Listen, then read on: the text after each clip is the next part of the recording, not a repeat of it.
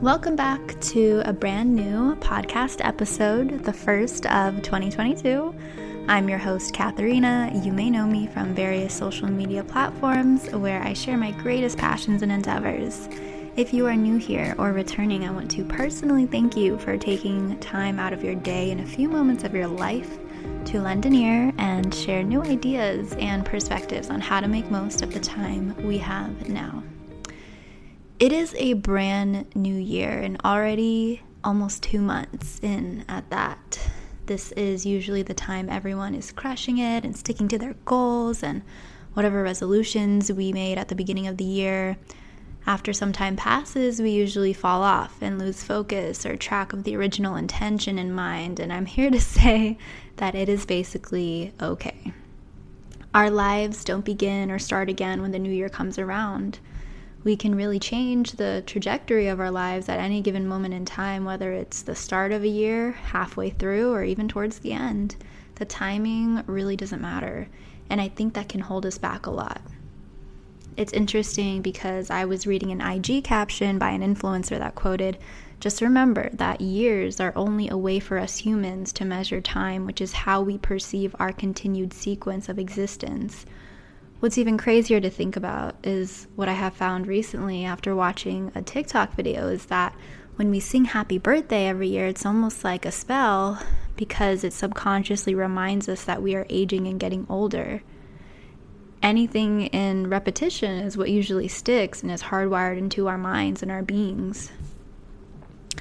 I think we are naturally victimized by the pressure of time, that it's slipping away or running out, or the most common phrase being that there's not enough time in a day.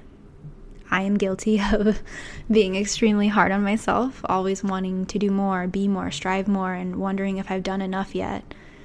No matter how challenging it may seem, the complications and circumstances of life we may be caught up in, there's always opportunity to begin again. Not on anyone else's timetable, but your own. What if you can make time work to your advantage? On the subject of time, I do believe there is a time for everything. What we do with it is really on us. We could always be doing something more or better, but what we do now really sets the tone for everything else in our lives. You want to know something I wish I could go back and change? I wish I stopped spending so much time hating myself for years, being my own enemy, and preying on my own downfall. I was not very nice to myself, especially in the early years of my journey. But at the same time, I was hurting, and what I can do now is give myself that love, appreciation, and respect I deserved all along. I can choose to heal and nurture my inner child as I grow as an adult and forgive myself for not knowing better at the time and not realizing what I truly needed from myself then. I have seen a significant change in myself in a short period of time than I had in years, and I'm still expanding on that, but I have enjoyed the experience of change. Even the hurt somehow can offer us freedom in ways like no other. Treasure what you have in front of you right now. Time has a way of passing us by quicker than we expect it to, and while we shouldn't let that scare us and add on to the stresses we have, let it be a gentle reminder that it all doesn't have to happen overnight. One step is still further than none at all. Believe in the power you already have within you. Trust in the unknown and all the capabilities that you may have not tapped into yet.